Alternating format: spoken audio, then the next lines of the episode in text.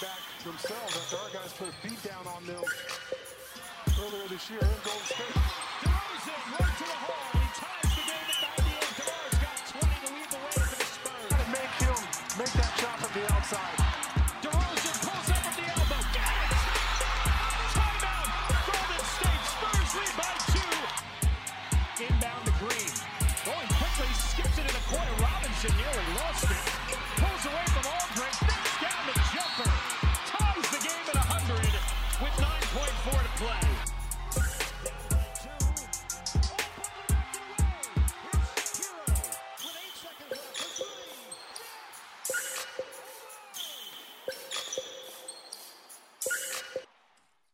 Welcome to Views from the Clutch. I go by the name of Smart Alex. I'm here with my brother. See, from Graham was good. And we are back with another episode of Views from the Clutch. As always, we'd like to take a moment out to say thank you to our listeners, supporters, and subscribers. If you would like to join us, you can do so by leaving us a voice note on any of the podcast platforms we are hosted on. You can also subscribe to us on any of those podcasting platforms we're hosted on. We'll soon be seeing you in video. But in the meantime, if you'd like to reach us directly, you can do so by emailing us at viewsfromtheclutch at gmail.com. Tag us on social media at Views from the Clutch on Facebook, Instagram, and now TikTok. And just like that, we are back. Yes, sir. What's yeah, everything's straight, man. Yo, let's just two right real quick. Uh the Raptors just destroyed Golden State 130 to 77. Okay, so the Raptors continue to own real estate in. in But again, this is State. no Steph Curry, so you know, it's like people can can you name five other players on that team without that are currently healthy? You know what I mean? Like can't people most people can't do it. Uh, you want me to No, try? I mean, okay, so it's no Dra- no no Okay, Draymond okay, good. Green, no Steph Curry tonight. Obviously, we all Wow. know Clay out for the season. You know what I mean? Wiggin on him is playing. Again, again, that's not Oubre again. That's that's that's that doesn't sound confident. Yeah, I'm just asking- I'm just- I gotcha, just- gotcha. I- I you you know, I was just, I, I, and I think I stopped right there. I don't know. I know they got some dude with like the 3 Uh-huh. names, like Juan Mhm. Carlos type of Navarro Yeah, type yeah. of dude. That probably yeah, you, wrong. yeah, you kung fu his name up, chopped it up. Yeah, but all right. Anyway, um, and I didn't get to do this, so let me just go ahead and do this now. First and foremost, we would like to, and I know we always normally talk pro basketball, but this this moment in time, this moment in history needs to be acknowledged because of the impact he's had not only on the college basketball game, but in the pro players that he has produced. I'm to give a round of applause to one Roy Williams, who is retired as coach of the North Carolina basketball men's team. He was an amazing coach. He is responsible for a lot of players that we have grown to love and become fans of. Even some of the current edition players are, are, are North Carolina product. He's been a big part of, you know, the college basketball machine. Obviously, he had his own shares of controversies and those type of things along the way, but his players love him. The program loves him. He he came back to that program where he initially wasn't available to get the opportunity he wanted, which was to be the head coach. And he delivered them national championships, and he continued to deliver all, you know, all all, all nation level recruits up until what maybe this season when neither him or Duke could produce a team that could even go to the NCAA tournament. Or North Carolina, No, went, no, right? no, no, they no. went, but I don't know. No, it was North Carolina. All right. Mm-hmm. But long story short, no, no, go, go, yeah, go. go ahead. Long story short, you know what I'm saying? In, in, a positive way, happy trails and looking forward to you being able to enjoy the rest of, of your years. Roy Williams, I definitely am appreciative for all that you brought to the game of college basketball. You know, and that's really all I want to say about that. Um, back to the NBA and back to the issues that I wanted to um, jump in on. Since I know what they are now, since we already kind of like pre-discussed them, let's just go ahead and talk about. Um, there is a dilemma in veteran NBA basketball players. Maybe not a dilemma. may- may- Maybe it's not a pandemic, but there's something in the air where the NBA veterans have now figured out that, not even now figured out, but are putting blatantly out there that if they dog it, they can work their way onto a team where they can actually show that they still got a lot left in the tank. Now, we were talking earlier, so let's get back to it. The first player you brought up was Mhm. Blake Griffin. So talk about it. What have you seen from Blake Griffin since he was emancipated from Detroit and signed to the Brooklyn Nets? I see somebody that's happy, all of a sudden looks way healthier. I see somebody that got some spring in their legs. Um, I see somebody that really, really looked like they was out there fooling people. I, I'm almost at the level of uh, what movie did, did was it Malcolm X who did it? We've been bamboozled, hoodwinked, led Oh, astray. God, that's crazy. So, so let's be fair. Blake Griffin is not like you said prior to us. Blake Griffin is not the guy who could jump over a Kia hood. Mhm. And mind you, again, that him jumping over the car thing. There's, there's. Uh, let's not get into that. He jumped over the car hood. He did not, you know, he jumped over the car hood. But we know for a fact that's not something that he's going to be able to accomplish now, based on you know the litany of injuries that he suffered and the um decline in athleticism that naturally occurs as you age as an athlete. And um, it had come to our attention in recent months that you know Blake Griffin hadn't dunked in two years, Yeah.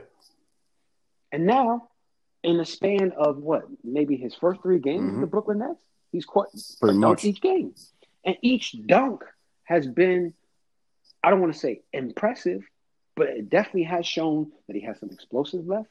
He still has some range to his dunking left, and he also has the ability to recover Mhm. from jumping because those are three things that are very important when when you're an athlete. There's a lot of guys who stop dunking simply because they don't want to Yeah. do the landing. That shock value of of of going up in the air, having that temporary interruption in your momentum to dunk the ball, and then physics letting that momentum down as you release yourself from the rim and come down to the floor, that's shock. We saw what that did to guys like Derrick Rose, who had horrible landing technique in his early years, and it wound up catching up to him. There's a litany of guys who, you know, their first four or five years in the league, they're jumping out of the gym, and then in year six through ten, you know, you're getting a dunk once every four or five games. And we thought that Blake Griffin had simply retired from dunking, and here he is. He's catching miss miss off the rim dunks. He's catching alley oops from James Harden. Now you know James Harden throws a lot of alley oops, and I don't want to say he's a bad alley oop thrower, but he's one of those you're gonna have to go get it throwers. And Blake went and Mhm. got one. Now I've been telling you off camp, you know, like off the pod, that until I see Blake go and get one off the square, I'm not gonna be convinced that you know he was really dogging it. But the fact that he was near the square on that last tip dunk that he caught, ugh, he might whip something out crazy come playoff time. Ugh. If he does one of those drive past a guy, go baseline, and then jump from the other side, dunk it, if he does one of those, I think Detroit got to file a lawsuit. Because this might be the first time that a franchise can accuse and have proof of a player tanking. tanking. Because at no time, at no time in his last two years in Detroit, was there ever an instance where it looked like those dunks weren't dunks he couldn't have done there. And that's my Let- and it's the hundred percent. Listen, there was times where Blake was on wide open fast breaks and laid the ball up. you know what I'm saying? Mhm. So again, you know, He was on he he was on he was on one on zero breaks. Like where you know the go the, the guy brings the ball up the court and you know Blake is playing the high guy on the right hand side and like the ball gets tipped away and he you know scoops into it and he's got an uncontested whatever. That boy was laying him up. He he, he was laid up like a husband. He was laid up like a husband on the anniversary after the candles got blown out. Laid up. And now we seeing Blake Griffin jumping like, you know, like he got something to prove. And then also saying things like, I still got it, getting into Mhm. it with Detroit. Because when they played Detroit, you know, it got a little testy, but obviously, you know, Blake light skin. So Blake light skin drama and all the things that he's brought with him along the career, like, I don't know, man. He he, he not nah, fighter. mean, he is what He's a he's he's a real aggressive. He you know, and, and I don't want to take nothing away from him because again, I'm a Blake Griffin fan. So watching him decline like that, it was it was painful. Mhm. It was painful because I did want to see him succeed, and I did want to see him get himself to a situation where he has an opportunity to truly compete for a championship, and in a capacity that I felt suited him because he's not the guy you need to be your best player on your team if you're trying to chase a championship. It's just unfortunate that there are certain players like that in the league, really phenomenal talents, who can impact the game in numerous different ways, but their impact doesn't always correlate to dominance and winning. Mm-hmm. No, I you got understand you. what I'm saying? So, you know, you got a guy like Kawhi who, until he can't play defense, it's going to be really difficult for you to be able to take away his value on the court because his plus minus is always going to be impactful on the fact that he he has an impact on the game on defense. Now, obviously, he's turned into a level one scorer where he can score all three levels of the floor. He's got his pull up game where you can't really stop him from mid range if he gets to his spots and all those other things. But back to what we are talking about. We alluded to this early in the season when when James Harden wore the fat suit. Mm-hmm. It, so let me ask you: Is there a conspiracy? Like, is Lamarcus Aldridge about to start doing windmills? Yo, Lamarcus Aldridge had almost a double double last night in um like a little bit of minutes. Like he was like he played he played like 15 minutes and had like 12 I think 11 points and like nine rebounds. It's like wait what? You know what I mean? He was still hitting his Now, now, mind you, now, mind you, Lamarcus Aldridge in San Antonio, it's not like he was playing bad offensively. So I don't want to put him in the same category as a guy like Blake Griffin. I kind of mentioned him just because he happened to join join up with that team in Brooklyn.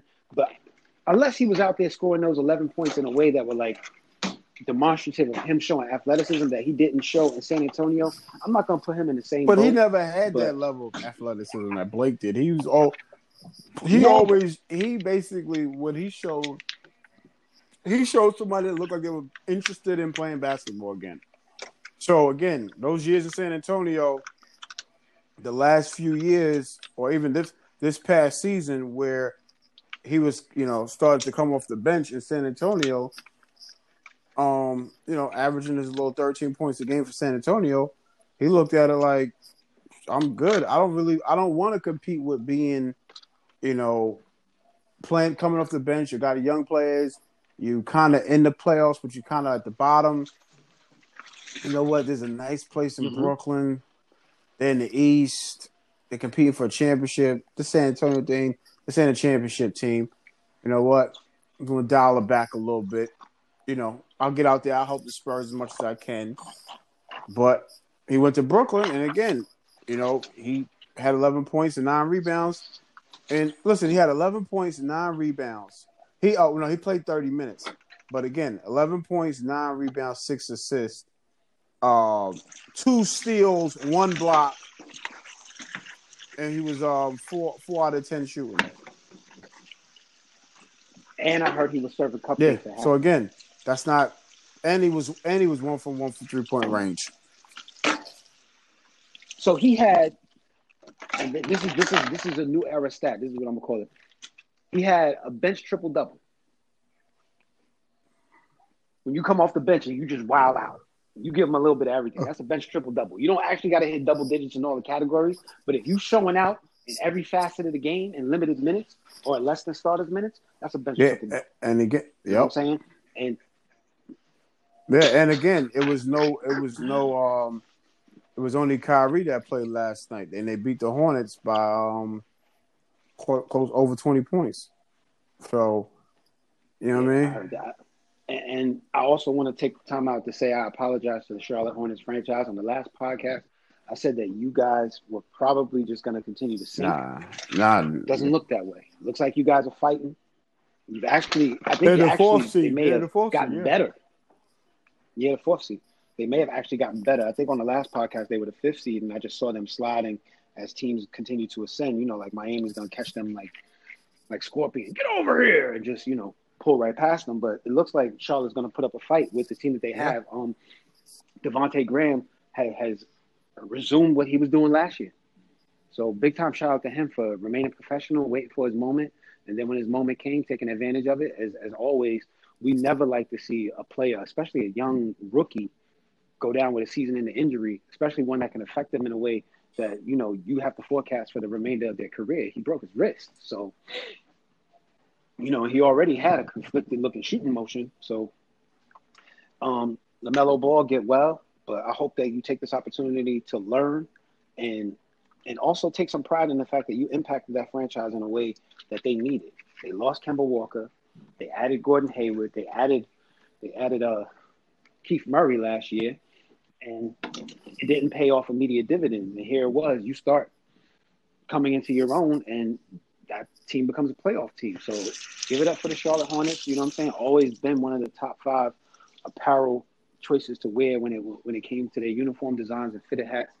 And they they have the best broadcasting announcer right now in basketball, as far as I'm concerned.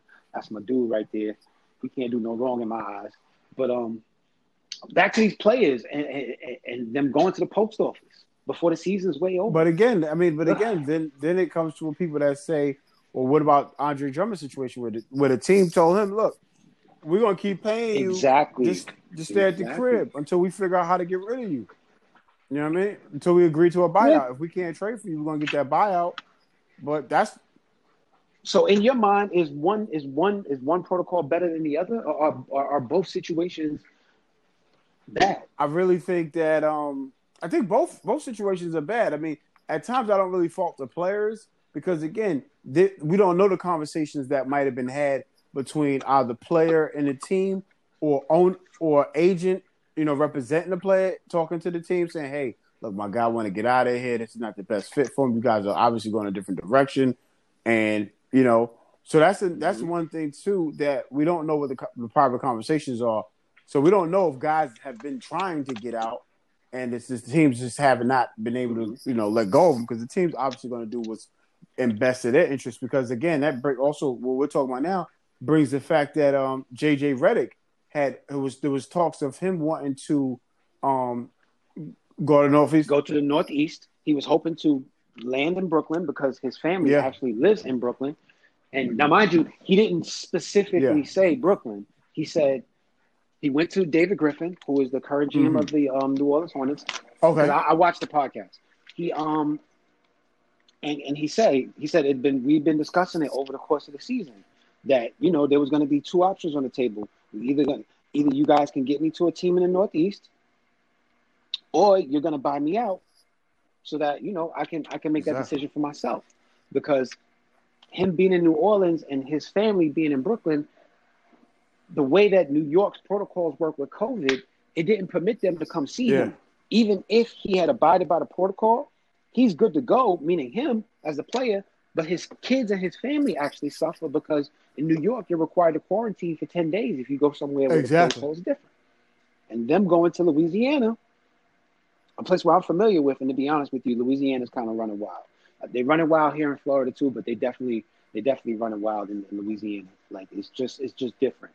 You know, all over the United States and, and possibly all over the world, people's attitude towards the coronavirus pandemic and, and the impact it can have on you, it, it, it varies. Mhm. And and there are some areas in Louisiana where they're just quite lax. And I'm speaking facts. I'm not doing that to like degrade or disrespect any of the five people of Louisiana who are actually, you know, abiding by protocol, staying safe, keeping their mask on, and all those other things. I'm just saying Mhm. The states are aware of what's going on in other states, and they have protocol to address you going to go see those states. And Louisiana was one of those those regions where if Redick's family came to visit him and then tried to return to New York, they would be required to quarantine for ten days. And he wouldn't. He didn't feel comfortable with the idea of his son, who I think is like less than seven years old, going back to school. His son's in kindergarten. His son's like four or five years old. He said he wasn't comfortable with the idea of putting his kid up to being deceitful about it.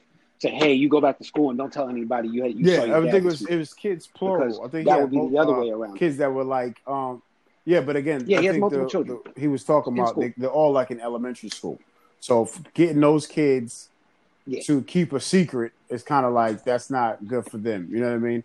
And he doesn't want. And mind you, for the sake of safety, it's not even a good thing to even want to put your Facts. kids up to that. So I respect him on both sides of the now. I respect him on both sides of the plate when it comes to that. So he's in Dallas, which is ironically farther west Mhm. than New Orleans is. And I think I've spoken to that before. New Orleans belongs in the Eastern Conference, but I, though I get it. The way the NBA is, is set up, is very difficult to restructure it so that New Orleans is geographically placed where they belong. But we all know that that's an Eastern city they're southern, but they're not they're not the Western Conference. But long story short, JJ Redick is now, you know, he's gonna suit up and be professional for Dallas because Dallas is a competing playoff team. And even if they weren't, the fact that he knows that Dallas is a great franchise, he, he spoke to all those things. So yeah, th- there's a lot of that going on. And you've always been as far as our partnership goes, you've always been in favor of the player and the player Mhm. empowerment movement. So I, it was just curious to me to see what your take was on it because we're both Mhm. basketball players too, and we also understand the team dynamic, and we know the impact of any player, whether it's the 13th guy off the bench or it's your leading scorer, not buying into the team dynamic or not being supportive of the team dynamic and doing things that run counterproductive to the overall success of the team, which is unfortunately what guys like James Harden and Blake Griffin were doing. I think Blake Griffin in limited minutes is averaging what he averaged in Detroit with better shooting percentage. He was giving them what 12 and 3 or something something wild mediocre like that. He's probably averaging 12 and 3 off the bench Yeah, he, right he- now. well, he's 50 yeah, plus well, percent. yeah, yeah. I mean, he's yeah, he's he's um. I'm looking at Blake Griffin right now in Detroit this season. He was giving them 12, 12, 5, and about four assists in about 31 minutes. And then in Brooklyn, he's playing 19 minutes. He's giving them about nine points, uh, about four rebounds, and about three assists. So again, you know that's almost along the same lines.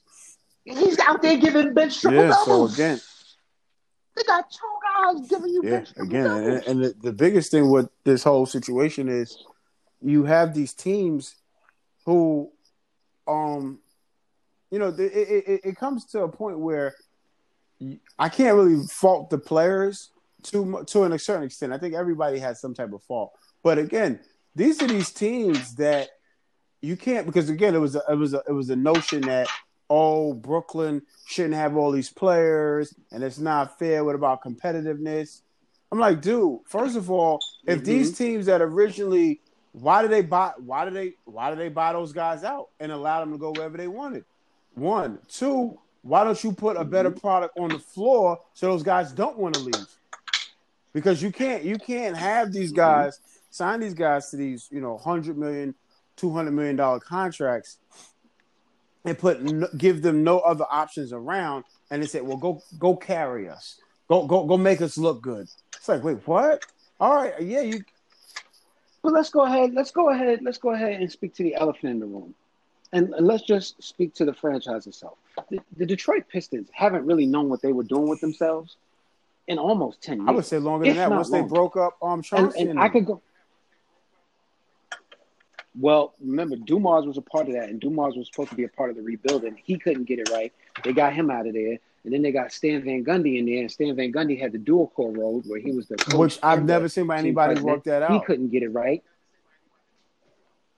Only person who ever did it successfully. yeah Pat I mean, even even pat riley left after a certain time you know what i mean like that window he stepped down and gave the gave the position to to Stan Van Gundy. But then when the veterans on that Miami Heat roster weren't really jiving with Stan Van Gundy's methods, Van, you know Riley came back, coached him to a championship, and then stepped down again.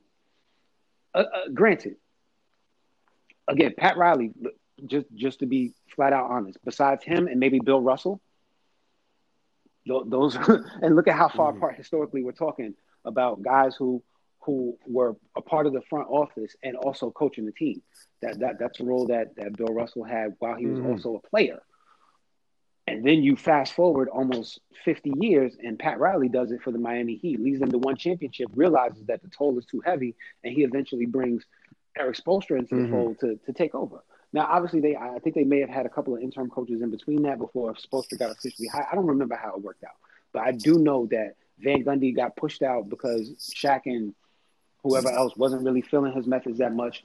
And I think what they got to the Eastern Conference Finals and then won a championship, or yeah remember. but it was the middle of the season it was like Long story early short, part of the Miami- season i wouldn't say middle Yeah, it it was was kind of of the still relatively early when they realized I stand this ain't it and pat was like you know what i didn't bring Shaq here to be just making the just making the playoffs you know what or Exactly. for the second round of the playoffs or any of that type of thing. Like, like I, I, I, I traded away Lamar Odom, Caron Butler.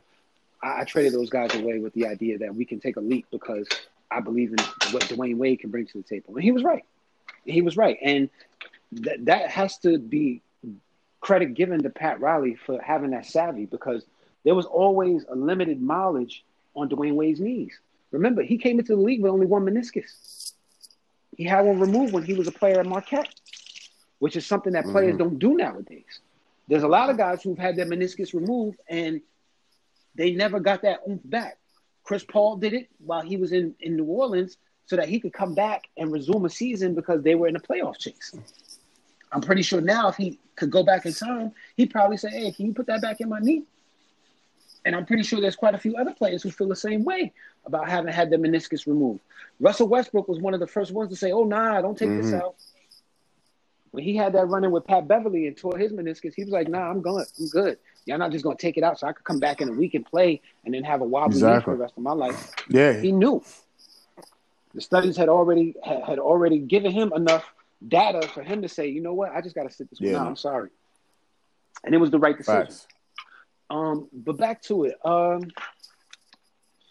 what else we got going on in the NBA? Um, has Joel Embiid played? I think Joel Embiid in the past ten games played a total of like. Did I didn't even know he was back yet? Honestly,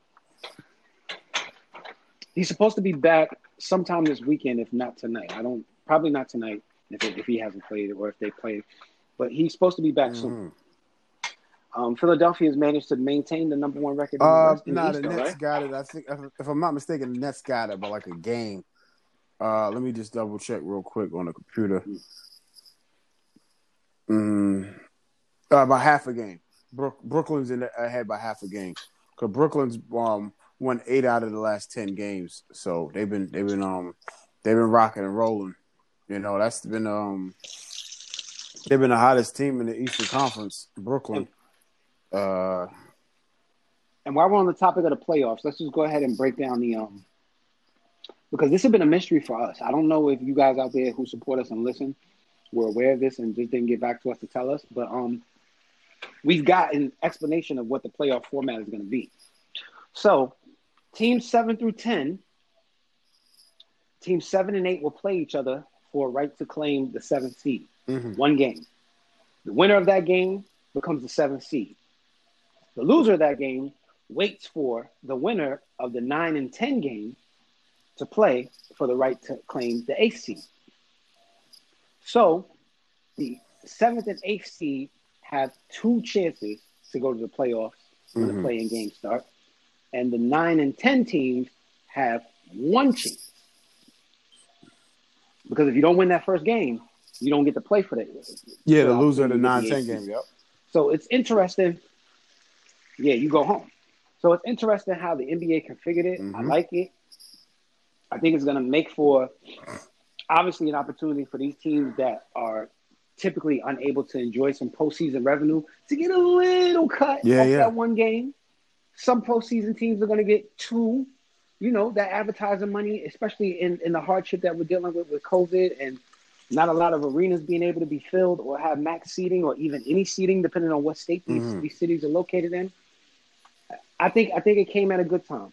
I think it came at a good time, and I like the idea that it gives you just enough of March Madness type of feel that you know that yeah win or go home, everything's on the line type of energy that that the playoffs do require. You know, and we did kind of lose that when we yeah. went into this um all series of seven yeah, games yeah, era absolutely. that we did, which which ended after unfortunately it ended it, it, it ended it ended after Seattle got their heads knocked off by Denver, but it happened. The NBA has progressed and, and moved to a format that allows for, you know, some some additional juice. So I'm all for it. I'm excited to see how it's going to play out. Um, it does give me a different perspective on looking at the seven yeah. through ten teams. Do, do, you look at them differently now? Well, now yeah, but then also I was going to say, I think this is why our the, this this uh, past trading deadline wasn't as active as we thought because I think there was teams that felt like, mm-hmm. okay, we we're like half a game for the 10th seed. We're not going to blow this entire thing up because we mm-hmm. got a chance to make the, the 10th seed. But I will say this for the teams that are fighting to get to the 10th seed and you don't you don't get there, I think there's going to be a lot of turnover in the off season. Because if like let's say for instance, mm-hmm. a team like Chicago, who is currently they're currently in the tenth position, you know, but they're ahead of Toronto by like a game, right? And they they're the ones that made some trades. If they so happen not to make the playoffs, I think that puts some pressure on management on figuring out what you want to do. Hey, we were big time players in this trade season, and it backfired because actually Chicago has since the trade deadline has lost three straight games. So with those mm-hmm. pieces that they and again pieces take time, but if you're trying to be that tenth seed or you're trying to make that seven to ten, so you look at it like well, it's not a total loss for your team or for your franchise. If you don't even get there and you've been one of the most active teams, there might be some more pieces in the offseason being you know being moved around. Um, and it, with Chicago, as, I think I think what Chicago I mean, did was yeah, but but but since you use them, let's let's go ahead and address them because I think Chicago kind of did a two for one thing. You know, it's like a tactical upgrade or maybe a lateral a, a lateral mm-hmm. downgrade, if you will, because they got themselves from underneath Otto Porter Jr., who unfortunately, since coming to Chicago, really hadn't been able to give them the bang that his contract is worth. And um, I felt like they had already seen enough from Wendell Carter Jr. to know that he wasn't going to be. Yeah, he's a starter level center, but he's not of the echelon that he would be a threat that you need when you have a wing player. Yeah, absolutely. But it also, but it also kind of like made me pause because everybody had been talking about Lauri Markkanen being a disappointment. Mm-hmm. And that them saying, you know, with his contract being up for I don't know, an extension, renewal, whatever the case may be, this might be his audition year for them to decide. Well, it looks like they've already made that decision. When they made this trade and kept Lauri, it looks like, you know, they, they're, they're going to go ahead and move forward. It would be very surprising. I think things would have to go really left for them, like you mentioned, like them falling out of the playoff contention level, for them to just actually bail on that talent because the impact it could have on that roster. Zach LaVine is scheduled to be a free mm-hmm. agent in 2022 the, the upcoming free agency class for 2022 is actually kind of crazy as far as names go. Now, whether their caliber of play is going to be worth talking about, that's something else to discuss because Russell Westbrook will be a free agent in 2022. So will Chris Paul. So will LeBron James. I think Kevin Durant and um Kawhi Leonard and Steph Curry are all eligible to be free agents mm-hmm. in 2022. So it's interesting because we're talking about what's currently the prime guard, you know, the the main stage guys, but it's a season away, and they will have accumulated another season under their belts, and it's safe to say a few of those guys won't be the guys yeah, that they well, were that they are now. And it's also so it's, it's also fair to say that some of those guys you mentioned are eligible in this off season for an extension. So so, yeah, so Steph again, that, now that becomes the media's way of either spinning a story or trying to trying to find information or okay, if this player doesn't sign that extension, are they going to play the season out or do, in, at the current franchise, or are they trying to get traded? You know what I mean? Because that happens a lot with a lot of players that are that that reject the um the extension but some of them look at it, well, I'll reject the extension this year and play this full year out. That way I can get a longer term deal. But then there's also those players that reject the extension because they went out of town. They don't want, you know what I mean? So it's like, nah, I don't care how much money you're offering. I'm out of here. So that's. Yeah, and I'm interested to see, and um, you know, our listeners, we appreciate y'all. Maybe y'all can hop on our Facebook or Instagram page or wherever you can leave a comment. Give us your your wacky prediction for the 2022 offseason because I watched a video recently of fans making predictions and them actually coming true years before. There's a kid who put Raptors in six in his mm. high school yearbook. Raptors won the NBA championship in six that following fall. There's a guy who predicted that in consecutive off seasons, Kevin Durant would sign with the Warriors, followed by Boogie Cousins. That's crazy. Kevin Durant signed with the Warriors, and the following offseason, mm-hmm. DeMarcus Cousins did. So we can sit up here and prognosticate and say, oh, you know, based on how we feel about this and that and the third, this is going to happen, that's going to happen. You never know. Yeah. You never know. There's a report from Brian Windhorst, who is, uh, ironically, or essentially, he's like the same thing that the Incredible Hulk reporter was, just following him everywhere he goes. Brian Windhorst has been basically, you know, a part of LeBron James' leg hair since Mhm. his rookie season in Cleveland. So wherever LeBron has played, he's always been the beat reporter for that team. He reported that LeBron James is actually actively now recruiting Steph Curry Mhm. for that offseason. Where they're gonna play, I don't know, but and he got laughed off his own Yeah. podcast for it. Laughed off his own podcast by fellow NBA reporters because they considered it to be Yeah, outrageous. but again, This not just Brian that, but when you see um, Steph's team losing by almost 60 points, and they were down at one point at 61 points, uh, and they got outscored by 30 points in a quarter, then you start saying, ah, you, you know, Steph, that's why people might question what Steph's going to do because Steph's, Steph's in a unique situation. Steph's even going to be, I think he's going to stay.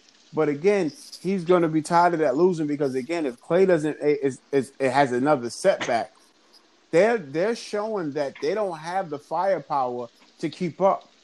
And Steph's not going to want to continue to just keep Mhm. aging, wet, hoping that Clay eventually comes back because the Clay that you get after two years of having injuries, uh, season-ending injuries, you're hoping that you get, yeah, you hoping you get that Clay back, yeah. but you hoping you get that Clay back for the long term of your contract, not just oh we got Clay back and he's and he's looking like he might be form, old form, but now he's got to sit out for five, four or five games in a row, and I got to carry carry the team for you know seventy games.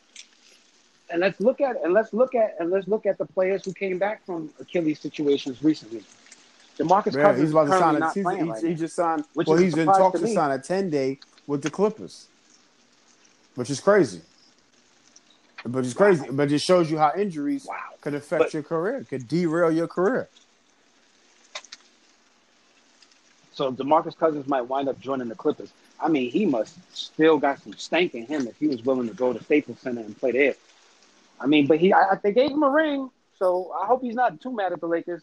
But okay, so you got DeMarcus Cousins who's coming back from his Achilles tear. You got Kevin Durant who his body has, I don't want to say betrayed him, but it hasn't held up in his first season back from an Achilles tear. You've got John Wall who they've been tactically keeping out of games to keep his maintenance level right. And he has looked good when he's been out there playing healthy, and, and so so did Kevin Durant. But again, like you said, if these guys are going to have to be on a level where they can't give you that for a reliable amount of time, it will affect you as a player thinking, "What should I do as Mhm. far as my future goes?" It's not. It's not. It's not a long shot. It's not a reach. It's not a. It, it- it's not an off the wall theory to to think that in some part of Steph Curry's mind, especially with all that he's witnessed as a player, he watched Draymond Green recruit and successfully bring Mhm. Kevin Durant over. He watched them. He he he watched Mark Jackson sneakily get Andre Iguodala Yeah. to leave Denver to come play Facts. for Golden State and take less money. He he's been a party to shenanigans within his his, his organization because God knows how many just come here and play this one year deal. We'll get this ring together Exactly. that he's pulled off since he's been Yeah. at Golden State. I agree. You know, Andrew Bogut. Andrew Bogut came Yeah. there and played for the low. JaVale Mhm. McGee played for the low. David Yep. West played for the low. These are all guys who, with their veteran acumen, could go to any other franchise and say, nah, I need 8, 10, 12 million dollars a year for a Mhm. one year deal and get it just off the strength and GP of what they've done in the league. But they were all willing to go the opposite route and say, nah, I'll take that bargain basement deal. I've made enough money. Yeah. Now it's winning time.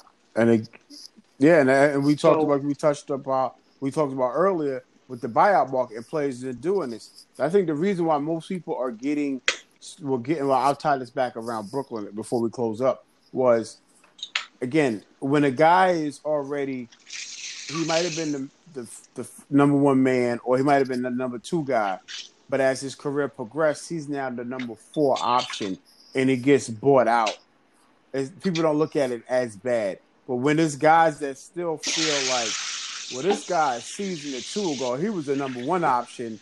He got injured, and he's still a very serviceable player. And these guys go to these teams, these winning teams. I mean, because it's like it's like those dudes hit the lotto. Like I get a lump sum payout, or however the payout sh- shot up, and I go from one of a horrible losing situation to an automatic contender. I mean, because the the whole everything resorts back to like the Blake Griffins and because David West did that. Remember David West? He left the Spurs and went to Golden State. You know what I mean? And David West, Mhm. he turned down he turned down money because the Spurs were offering him some uh, they were offering him a nice piece of change. And he said, nah, Yeah, I think he was getting like a, a, a double digit million dollar deal, and he yeah. He, matter of fact, it was um good. Yeah, he, he was. Yeah, he was supposed to resign with the Pacers. Matter of fact, he was supposed to resign with the Pacers, and then said, "Nah, I'm good. I'll just go ahead and go with, with the um." No, it was it was the Spurs. My bad. It was with the Spurs, but then he realized, yo, they ain't going nowhere. I'm out. Let me get let me get bought out this contract, and I'm gonna go to Golden State. And he played two years with Golden State, and he won a he won a ring. He won a ring with one of those years, and the other year was the um the 72 and no to, uh, matter of fact he won it two because he came the same the two years that Durant was there. So again he got two rings out of it. So to close your career out you made your bread. You could have you could have made a little bit more but again i'm good. I ain't trying to be i'll i'll take the you know i'll i will not get paid 10 million dollars if you're telling me you can pay me you can pay me four Worth your you know what I mean? I'll take the four million dollars and two rings, two championships. I'll take that. I'll take that little six Yeah. million dollar pay. pay. if your money being shorter is worth your legacy being longer, most players are going to take it if you've made a good chunk of change. Facts. You know, if you got an opportunity to look at, I'll take a seven, eight million dollar loss, knowing that I backed up ninety four million in salary over over the my prime. Yeah. I can eat that. I'm still gonna get free sneakers. I'm still gonna get free meals. I don't spend none of my NBA money because I'm not like I'm, I ain't gonna go out like Kevin Garnett did, you know, and some of these other players who unfortunately lost a lot of money. But to to circle back to what you're saying, as a fan, I laughed at Brooklyn, but I'm not mad at them. Mhm. It didn't bother me because, like Blake Griffin said when they interviewed him, he said, "Yo, last week y'all said we sucked, and now y'all mad we in Brooklyn. So it so, Yeah. so keep the same energy. Either we suck, and it's not a big deal because we went to a team, and we're not going to do nothing for them. Be mad that way. Don't be mad like, oh, it's an embarrassment of riches. And he's got a point. He's got a point. Now, LaMarcus Aldridge didn't. I, I don't want to say he didn't tank, but I do want to say that his relationship with Gregg Popovich was mm-hmm. very unique. His first year in San Antonio, when they signed him, he played that year, and he asked them to trade him. He asked to be traded after his first year in San Antonio. Yo, you know what? I don't want to run it back. I apologize. I thought this was going to be what it was. It's not. Popovich talked him into. Mhm. So then he goes on to play, was it two, three more years in San Antonio? And he watches his role diminish. He watches the NBA evolve, and he sees Yeah. the future. Popovich and, and, and that franchise are leaning towards trying to find a frontline replacement that suits the way that the Spurs want to play basketball. He doesn't suit Mhm. that right now. He gets it. Popovich comes to him and he says, "Yo, look, as a favor to what happened over the, you know, over the length of your time here, I'm gonna allow you to just go ahead and sit out because we're moving in a different direction, and I'm gonna get you somewhere, or I'm gonna help you get somewhere where you'll be happy. I think all that they went through Yeah. with Kawhi Leonard and some of the other players that they've had leave and come back, like Marco Belinelli and so on and so forth. I think I think that played a role in them. And also, the Spurs are are, are, always you know noted as one of those quote unquote first class organizations. I, I think they you know they, they they did what they could to look out for him and at the same time protect Mhm. their best interests. So you know he got bought out. So the Spurs the Spurs essentially Yeah. ate a check to let him go find his way. So I'm not really lumping the Spurs into that situation where these teams are telling like Andre Drummond, like, yo, look, bro, if you try to show up at the team facility, your ID badge won't work. You know, they essentially was like, you know, Yeah, they gave yeah, him yeah. like a restraining And they did that early too. Cleveland they did that did. back in February. Yeah. before the All Star. It was like, yeah, thank you for your service, but uh, we don't, we ain't gonna need you, so don't show up. Matter of fact, whatever you got, and that's the gear in the crib, keep it. Well, we you don't you don't need to come back for nothing else. We'll send you whatever you got in the locker room. We'll we'll FedEx it to you. You know what I'm saying? We're gonna literally ship you your locker. We're not even gonna go through it and empty it out. We're just gonna remove the stall, put it in a box. You're gonna get a really big box Word. from UPS. All right. Exactly. Thank you, Andre. And that was part of what set Draymond Green off when he did that press conference and spoke to the fact that y'all playing it separate ways when it comes to how y'all see players in these situations. So it, it's been a very unique season. What we talked about today hasn't really been all that unique because it's just been something that's always been a part of um, the NBA culture as a whole. Um, what else is on the docket? Because we still got like ten minutes. Um, we just the Knicks have lost three straight. Um, Oh, I wanted to speak to that. Um, how do you feel about what Anthony Edwards said about RJ Barrett? oh god, yo, that was comedy. I thought it was comedy, man. I, but I thought that was, yo, you know what, RJ, this should be we- this should be motivation and make sure that that should be your defining moment in your career. The fact that they were like, yo, we were happy he took the shot, and again, it was a two point shot. It wasn't even like again they, they basically almost like in order to get better, you got to get this jump shot rocking because teams teams are always going to um, consider that. He's just the first player that said it, you know, and the fact that he said that and they won makes it worse. Um, but again, you know, Minnesota, worst team in the league. The Knicks had no business losing to them because they were up double digits multiple times in that game. But when it came down, when it came to money time, hmm you can't deliver. And RJ Barrett is the second best player on the Knicks roster. I mean, again, statistically and minutes wise. Um, so you can't. You got to make those shots. Who's playing center now? Who's playing center Oh, now? Mitch that y'all got Robinson broke his foot. Fractured his foot. Yeah, who's You playing center said he's playing center. Oh, um, Who's playing center now that he's out? Is starting. So you know what I mean. But again, it's a um. Haitian sensation Nerlens, let's go, bro. yeah, I get He's like, he's like, he's like, he's like, he's gonna give you seventy five percent of what of what. No, he's been playing well. I mean, he's been playing well again. But that's the thing. You had you um, but you you. I think the Mitchell Robinson thing with him falling out. You got Nerlens Noel. You know who's a who's a who's a vet that's that's you know he's going to be able to be good in that role. But again, it, it's you would wish you had Robinson because Nerlens Noel doesn't need to be playing thirty minutes a night or twenty five minutes a night. You know he's more of a 20 yeah he's a he's a a he's a level decent he's a he's a, he's a good backup for the role that the Knicks want him to be you know what I mean they don't He's he's he's he's athletically better than most backup centers in the league.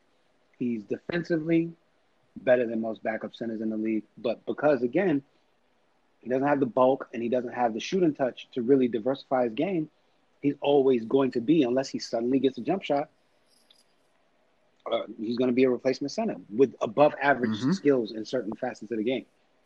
Now, Mitchell Robinson, I don't want to say it like, you know, he all of a sudden had a jump shot and all those other things, but Mitchell Robinson's defensive pedigree was just like mm-hmm. his plus minus is out of this world.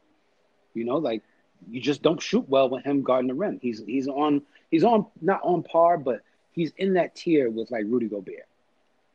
Where it's going to be a bad look for you driving to the rim, and that's the guy that you got to finish around, above, or near. So you get Nerlens Noel, who can give you some of that, but just nowhere near at the level that Mitchell Robinson naturally does, because Mitchell Robinson's got like Mm-hmm. wingspan of a condor. But I definitely have nothing but well wishes for Mitchell Robinson. I hope you get well. You know, a foot injury. Did you see Derrick Nah, he Rose's reaction? I mean, because he didn't. but know. that's that's just show you how you know Derrick Rose is a real one and again that's just also a tight knit group on that Mhm. Knicks team and a guy you talk about a guy who has a history of those injuries that you know you, you just you just don't expect you know what I mean and so again I, you said my, my um I hope the Knicks situation again. They lost three straight. They were they were if they win those three games, the Knicks are in the the number four seed. Again, that with this East Coast, with this Eastern Conference standings, even though the Knicks are currently the seventh seed after losing three straight, they're only a game back from four. So that goes to show you Mhm. this this um seven through ten. I mean, I look at the Hornets; they're currently in the fourth seed, right? They are only they're four games ahead of the tenth seed, which is Chicago. Which is, and again, you got four, five, yeah, four, five, six, and seven are all separated by a game. So, uh, no, yeah, four, no, four through eight is separated by one game because Boston is the eighth seed, and they're one game behind the Hornets. So that whole that, that's why I was, you know, I tell people as a Knicks fan, I want the Knicks to go battle for that fourth and fifth seed. Go get the fourth or fifth seed because I don't feel like I feel confident that you could compete that first round series matchup against the Hornets or against Miami or against Atlanta, as opposed to if you finish seventh or eighth or or the seventh and eighth spot. The Nets, the Knicks in the first round for ratings might be great playing against Brooklyn, but Brooklyn fully loaded is going to mop the floor with the Knicks. You know what I mean? But if the Knicks can finish in the fourth seed or the fifth seed, that could be a, good first round matchup for them. And again, having that young talent, that puts some players that are considering might be considered New York on notice. Like, oh wow, yeah, they they the they. Uh, I'm just saying, but again, but not even okay. Even if you don't go with the free agents, right? Because it is the Knicks, and there's no top tier in his prime free agent signed with the Knicks since never, right? So even if you don't do that, but that gives those younger. No, but he wasn't in his Stoudemire. prime. he was, he just his prime that- was much no. shorter than Okay, I would Than- say. Stoudemire was in his prime in in Phoenix. Um, what I'm saying, but with those injuries, again, like you said, that that that prime, he had accelerated prime. right. He had an accelerated prime. but and again, he only he was accelerated only prime. healthy really like what that first full season. Then that's when the body started, you know, turning its back on him. Mhm. So You're yeah, right. it's, To train him. Yeah, and it's just a reminder of of outdated medical procedures because Amar'e Stoudemire was one of those guys who miraculously came back from microfracture when the history on microfracture Mm-hmm. was negative because microfracture ended Chris Webber, it ended Allan Houston. Jason Kidd survived it, but by that time, Jason He Kidd was no longer game. trying to be athletic anyway. And yeah, it Yeah. uh, it took Penny Hardaway a lot of players, It's a- and it's probably more players that we didn't even realize that had got the surgery. and Amar'e had two Yeah, microfractures. Did, it, did, did, did Vince have it or no? Okay, got you, got No. you. Um, No. but yeah, okay. So go back to back to that uh, the Knicks situation. If if I okay, Vince had water so again with the whole Knicks situation, it also gives those young players on the team more opportunities to get better. You know, a guy like RJ Barrett is, go, is going to get better by playing more games. He's not going to get worse by you know not playing more games. He's going to get better playing more games. And again, the Knicks need that. I mean, New York needs that. New York needs a first round matchup where the Knicks have an actual a legitimate chance to win the first round matchup. And I think the Knicks, the Knicks, the Knicks need to play against a team that gives them a chance to develop, experience what Mhm. it's like to be game planned against. Because when you play in the regular season, teams can give you a game plan, but it's not going to be the, you know, it's not going to be the detailed. Keep this guy going right, and this is how we're going to make it happen and make it work for seven games. Type of game plan. It's going to be all right. Well, tonight, try to work on this, try to work on that. Make sure you do this, make sure you mm-hmm. do that, and let's get the win. In the playoffs, it's focus, it's drill down. The only thing you're thinking about, the only game tape you're watching, is that team you're going to be playing.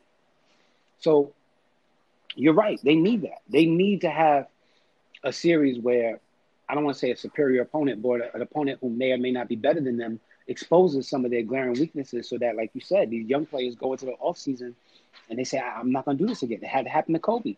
Kobe had to shoot those air balls and have the whole world laugh at him. For him to say, "Nah, I'll never be so tired that I shoot an air ball, pull up jumper, I'll miss, but it'll hit Mhm. the rim and I'm gonna scare you." Same thing with um. Uh, there's you know there's been a lot of guys who Mhm. came up short in those early playoff runs. Michael Jordan had his he had his issues as well. A lot of guys did. It's a part of the process. Um, Giannis is going through it right now. So I agree with you. But I've said it from the get go. RJ Barrett don't have a gun. And one of the toughest things to acquire as a basketball player, especially in the NBA, seems to be the ability to get a working gun, a reliable, steady gun. We always go back to Jason Kidd and say, oh, well, look, he did it. But we don't have a lot of other guys on that outlier who went from being below average perimeter shooters to, to being, you know, even replacement level. LeBron done, does Mhm. it every now and then. Like he'll have a season where he'll shoot 37% from three. I think he had a Miami season where he shot almost 40, but he reduced how many three pointers he was taking. And he took out all of the bad threes, and that made his percentage go up. Was he actually a better shooter? Yeah, no, and then he a more efficient one.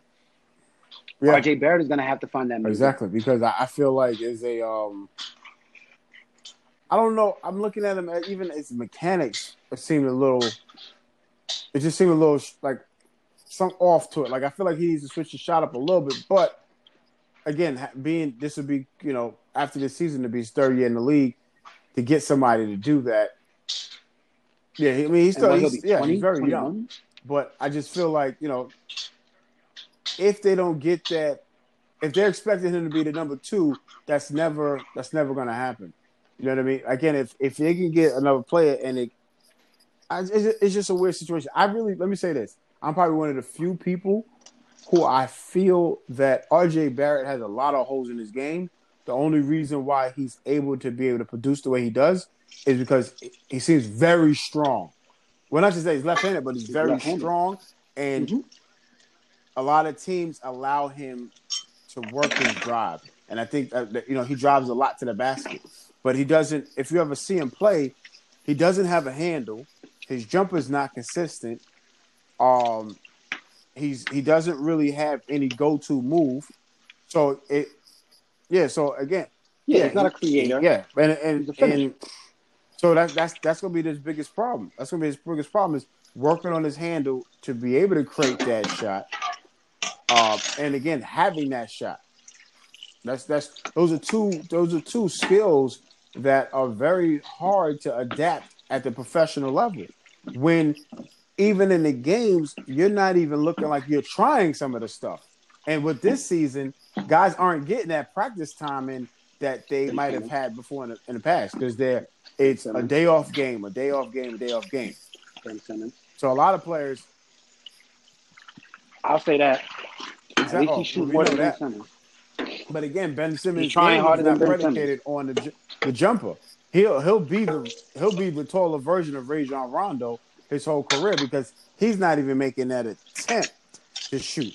And if he does shoot, it's like, oh, Don't don't don't bring Rondo into this because but I'm Rondo saying was on early, fire. early, early Rondo. Three. Okay, let's say that early, Playoff that's what I Rondo. Oh, right, yeah, early- I'll, put that out. Early there. Rondo was allergic to jump. early Rondo was reluctant to shoot. Now, granted, Rondo had all those weapons, so it was like, hey, you know, I got three Hall of Famers to get a ball to. Yes, There, there was a way to mask his deficiency, and that's and that's what we've been speaking Mhm. to whenever we speak of Ben Simmons in, in the first place. If you don't put the right players around him to flank his weaknesses, facts. his weaknesses become glaring. And Philadelphia has invested in taking more threes. Ironically, you know they're not even a top 10 three point shooting team percentage wise. I didn't know that until I recently took a, a deep dive into their stats. They're shooting more threes because they have players willing to shoot them, but they're not actually Mm.